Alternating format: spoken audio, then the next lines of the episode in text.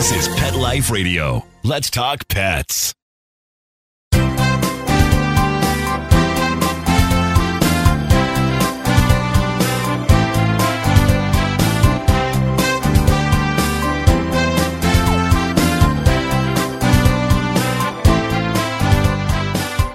And welcome, good morning, good afternoon, anywhere you are in this uh, great Super Bowl Sunday. Um, I am uh, pretty happy as a Rams fan growing up in Los Angeles, uh, even kind of sticking with them when they left LA and now they're back. Uh, Jared Goff being a Cal alum, as am I. So um, I'm hoping, I hope everybody's hoping enough already with these Patriots. Darn, they're, they're unbelievable. So um, maybe it'd be nice to get, uh, you know, maybe we can do to them what uh, Philadelphia did to them last year. So uh, hope you, whoever, whichever team you want win, I hope wins. But uh, I'm looking for the Rams.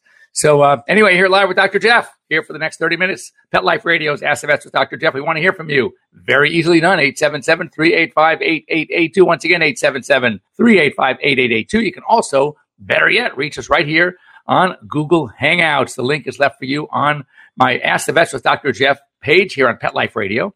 You click on the link and you can join us live here, uh, right in front of your camera on your computer, your laptop, your phone, whatever it is. And we can talk pets. We can uh, ask anything you want. And as I told you, and it's happening, telemedicine is really around the corner the way we like it, working with you, working for you, working for your veterinarian. So um, stay tuned for that. Anyway, uh, so we I just got back. I was, I mean, this is a crazy time of year for me because in January was the VMX, formerly NAVC, the North American Veterinary Conference, now the Veterinary Medicine Expo, and it is just a, a great, great show. Then I was literally home for four days, left for Colorado for the Colorado Veterinary Medical Association in conjunction with the American Animal Hospital Association, and they call it Ski CE. For me, it was riding board riding CE. I'm a, I'm a snowboarder, but it was fantastic. We have sessions in the morning, sessions in the evening, and the middle of the day from nine to four. You're on the slopes, and the conditions were absolutely gorgeous in Vail, Colorado. And already looking forward. I think I booked already for next year. It's a great conference. It was uh, Dr. Dave Bruyette, formerly from the West Los Angeles Veterinary Medical Group from the VCA. He's now got his own company. It was all about endocrinology. It was fantastic. Great, what we call CE, continuing education. So looking forward to that. Anyway, in two weeks, it's off to Las Vegas for the Western Veterinary Conference, the only conference that in size and attendance rivals VMX. And they're both huge and their exhibit halls are tremendous. And the one was in the Orlando Convention Center. This one's in Las Vegas Convention Center. Well, it's actually at the Mandalay Bay, but it's actually tremendous. And then um, I'm uh, home for four weeks after that. And I have back to Orlando, where I will be with uh, Mark Winter over in Orlando for the Global Pet Expo GPE. That is the largest um, pet trade show on the planet. And uh, that's every March in Orlando. Looking forward to that one as well. So um, anyway, just a couple things. Now I like this. What we're going to talk about today, just so you, you stay tuned, because this is important stuff.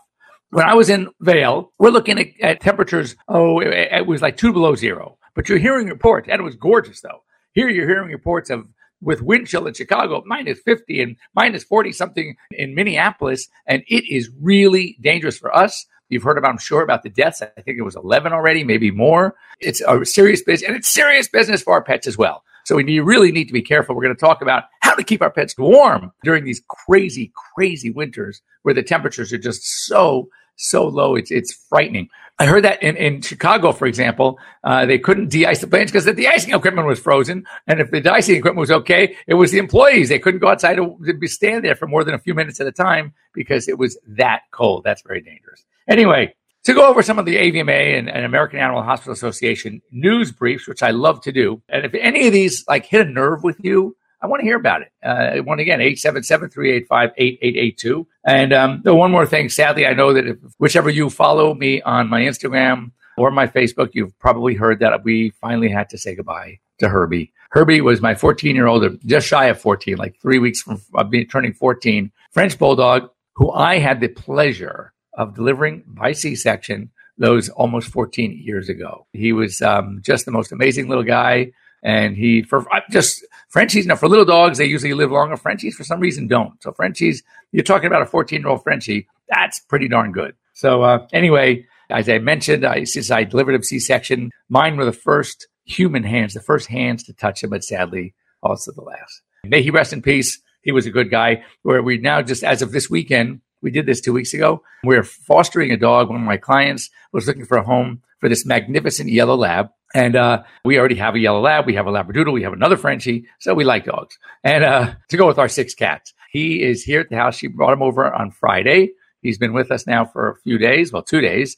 I'm amazed because my dogs were are not don't take very kindly to strange dogs. They be, they were so to their own pack. When Grover was alive, we had five dogs. We had the two labs, the Labradoodle, the two Frenchies, and that was their pack. So they wouldn't let anybody else in. And, and even it was so embarrassing to walk them because they'd see another dog, they'd wanted to like run across the street and kill them. So now with you know two gone, now we're adding another one, and uh, I'm amazed how well they're taking to him. The one that I, my yellow lab Tommy is is pretty protective. He's he's uh, he's got that that air about him that you know nobody's good enough to be with him, and they are actually getting along pretty darn well. So I don't know. Who knows? Maybe I'll uh, maybe we'll keep them. Right now we're fostering them, checking it out, but so far so good. Anyway, speaking of big dogs and little dogs, this is one's a cute one from the AVMA that a dog's brain size. Now, mind you, the bigger the dog, the bigger the brain, clearly.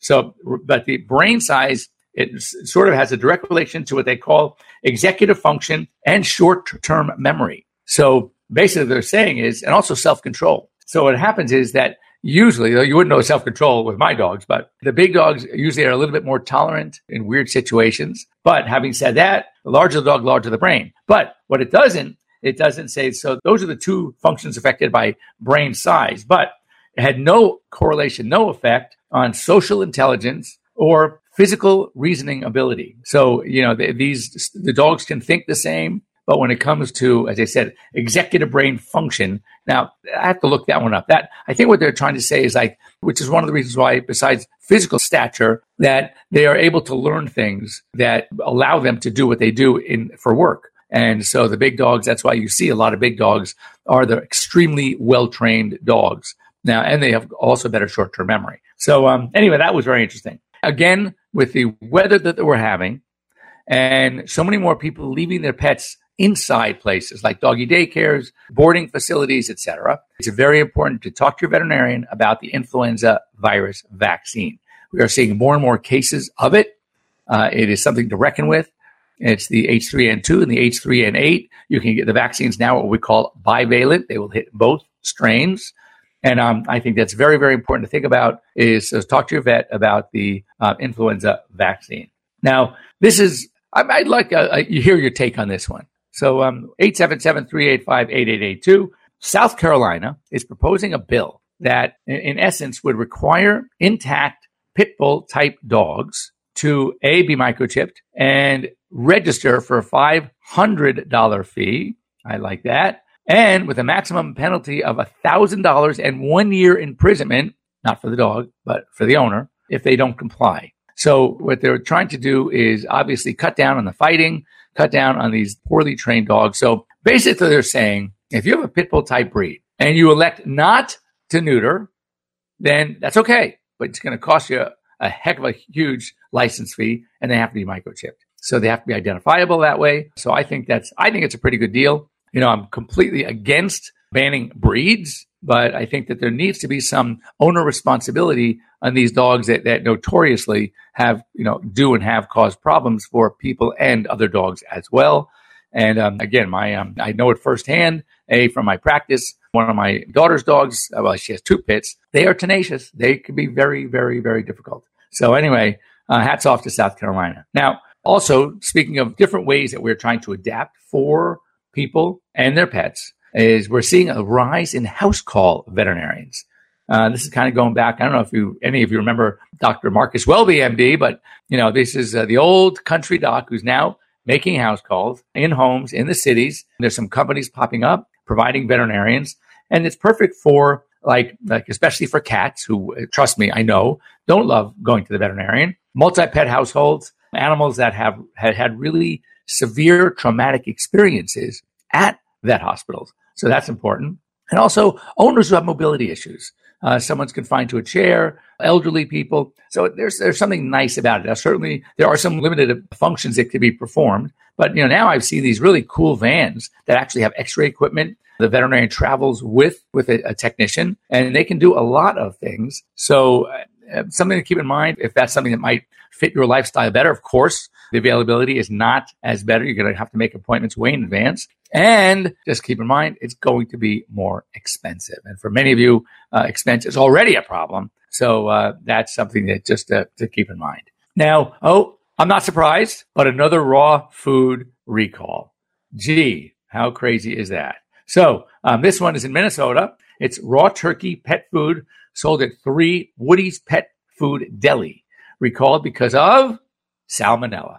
I tell people when we get on the subject of raw diets, and clients of mine want to switch to a raw food diet, and I tell them I have my radio show, Pet Life Radio, Ask the with Dr. Jeff on Sundays. I don't think a week, maybe one week, certainly not two weeks go by that when I follow the veterinary news, I do not hear of a recall because of raw diets.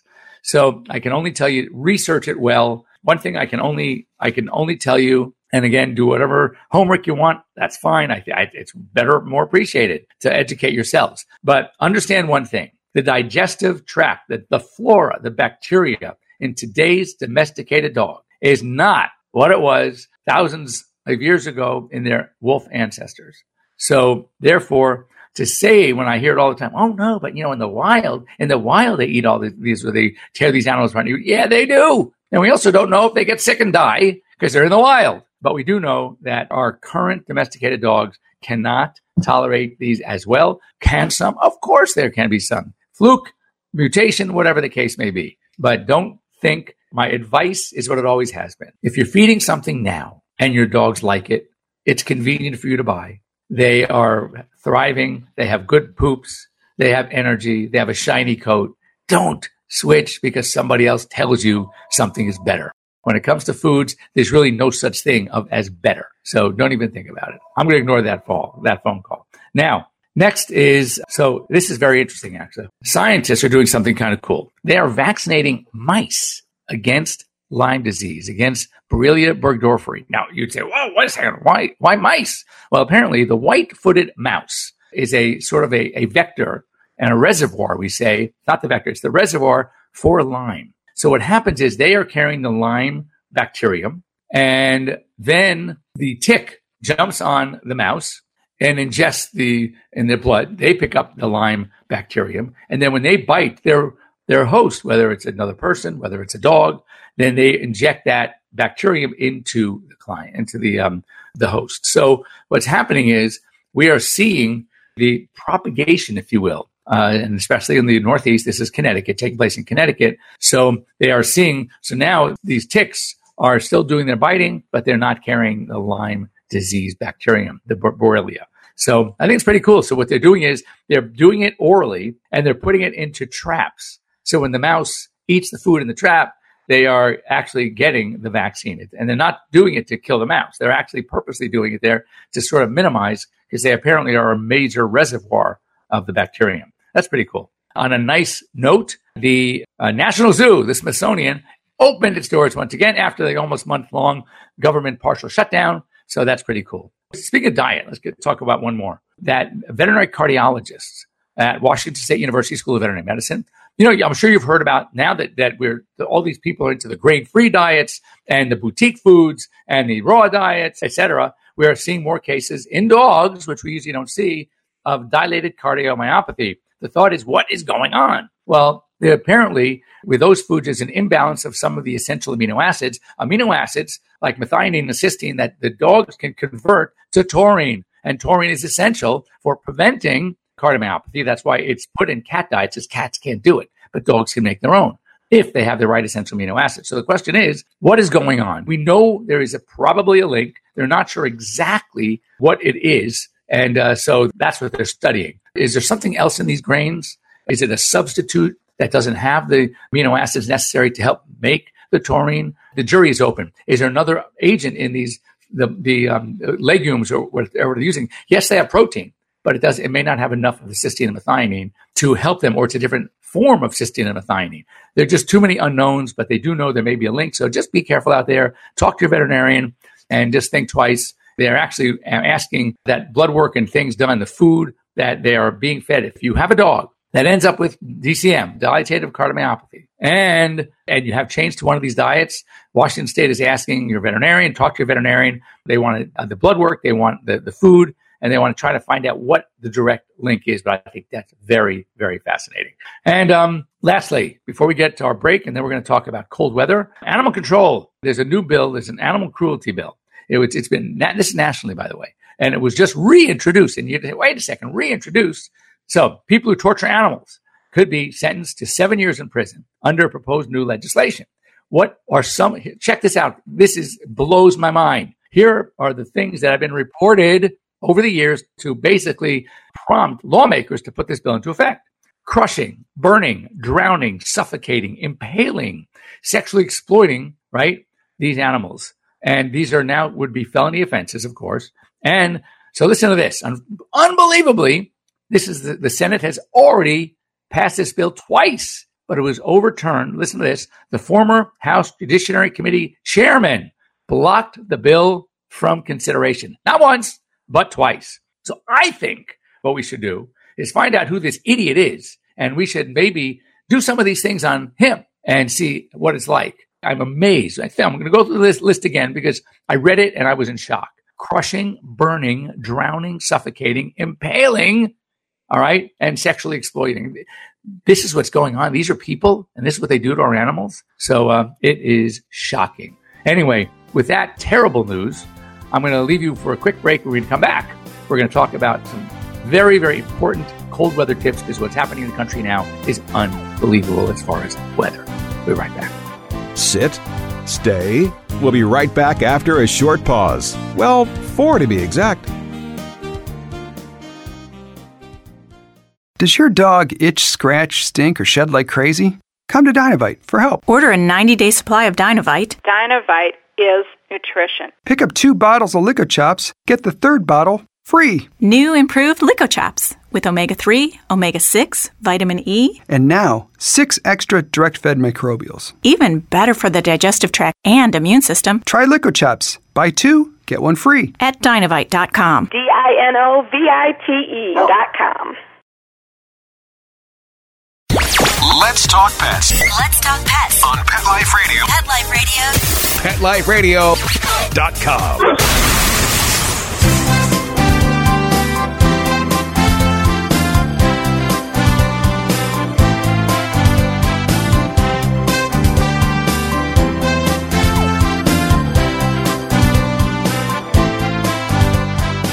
And welcome back. You're here live with Dr. Jeff Werber here on Pet Life Radio's Ask the Vets with Dr. Jeff. And it's cold out there. Boy, the Midwest and the East are just suffering some extreme temperatures. I mean, thinking that you know, you've heard it Minnesota, Chicago, Kansas. I mean, it's unbelievable what's going on out there. And we need to be really sure that our pets are staying warm. And there are, you know, certain, the basics. The basics are if you are going to keep a pet outside, and I've already heard many stories of what's going on, that there needs to be fresh water, not fresh ice, fresh water. So there are certain bowls out there. You can have them in sheltered areas there where the water won't freeze. There are bowls that you can get that, you know, will not heat the water, but keep it at a temperature greater than 35 degrees. And that way it'll be cold, but it won't freeze over. Shelter. As we learned from Chicago in last week, that temperature is one thing, wind chill is another. And with wind chill, it can take a temperature of cold, minus 20, but make it minus 50. So that is uh, of critical importance. So dogs that are going to be outside need shelter. Don't kid yourself and say, well, God, I have a husky. I have a Samoyed. I have a Malamute. They have the thick coat. They're meant for, no, they're not. That's if they're working. Yes. If they're pulling sleds, yeah. If they're up in Alaska and they're in Antarctica, yes. They can go ahead and, and work and they'll keep their body. But just sitting around, that's very dangerous for them. So don't kid yourself and think that it's okay if you have a dog like that. So much so that if you have dogs with short coats, even big dogs in this kind of weather, you need to take precautions. First of all, get that sweater on them, get that coat on them. So what? They look a little funny. So what? Someone's going to laugh. Who cares? You're keeping your pets warm. Also, the feet. It's very important to keep an eye on the feet. Why? Because a lot of municipalities, well, most municipalities in those conditions are going to be putting chemicals, salt, something down on the snow, on the sidewalks, on the streets that will help as a de-icing technique. Well, the problem is those are very irritating. So if you're going to take your dogs out, not to mention the fact that the pads can absorb a lot of that cold. They can get frostbite just like we can. So you want to get some kind of booties, some sort of foot protection, a protection from the chemicals, the harsh chemicals, the elements, but also protection from the cold. So that's a must. So if you're living in a climate that uh, where it's that cold, don't even hesitate. Don't even think twice. Now, what about leaving your pets outside at night? So we talked about uh, also, it takes one thing is yes, animals are probably not exercising the same and they're not going to burn as many calories during the day from exercising, but it takes a lot of energy to have these pets maintain their own body temperatures. So that's what shivering does. Shivering sort of helps a, dog or even a person elevate body temperature. So don't think that you have to cut, reduce caloric load if you live in these kind now if you live in california and you're not exercising much because right now it's been pouring rain we've had like four consecutive days more rain i mean and just you know in los angeles when it rains that's like you guys having tornadoes or hurricanes you know people are afraid to get in their cars if it's it's a light drizzle they're going to stay in the house it's very funny but bottom line is that we also out there and even though it's uh, it was i mean oh god yesterday it was pouring here but uh, there yes if you're not going to exercise your dog as much you want to cut down calories but if it's super cold and they're going to be having to to brave those elements, um, make sure they're well fed. But at night, do not leave them outside because what happens is once a dog sleeps, if they do sleep, they lose that ability to help regulate their body temperature. And I'm sure you've heard that story in Iowa of that college kid that was found dead, frozen to death outside of his dorm you know how he got there, why he got there, who knows? Maybe he was plastered and he he passed out. But next thing you know, if you're not awake to fight the elements by yourself, it's going to get to the best of you. So these are reasons why it is very very important. So it's shelter, sweaters, jackets. It is some sort of protection from the wind if there's a windy area. Plenty of fresh water, warm clothes, protect the feet, and good food. Make sure they're well fed. And uh, these are things that are very important. But don't think. I mean, I take put my dogs outside when it's cold. I'm with them. Yeah, can they take their walks? Yeah, they do fine. But when it gets super, super cold, when it's hitting below freezing, you need to take extra, extra precautions. And especially if you have small dogs and short carded dogs, don't. I mean, literally anything, anything that's going to freeze water to ice, 32 degrees, it's going to, you know, it's going to do it to them as well. And for those of you who don't remember, zero degrees Celsius is the same. So anyway, Hope you have a great, dry, warm week, whatever the case may be, depending on where you are. We will be here next week. If there's any subjects that really intrigue you that you'd like to talk about, um, send me a note to drjeff, Jeff at petliferadio.com. You can um, send me a note on my Instagram. That's at Dr. Jeff Werber. By the way, uh, go follow me on Instagram because you're going to, if nothing else, learn some things. I do these little videos, but the cutest pictures you can ever imagine. Uh, I have so much fun at work every day. And as I joke, I get more tongue than anybody I know, which you'll see from these pictures. So, anyway, uh, that's it for now. Uh, once again, we'll see you next week. Uh, and uh, just have a wonderful week and stay dry and stay warm. Bye bye. Let's Talk Pets every week on demand, only on PetLifeRadio.com.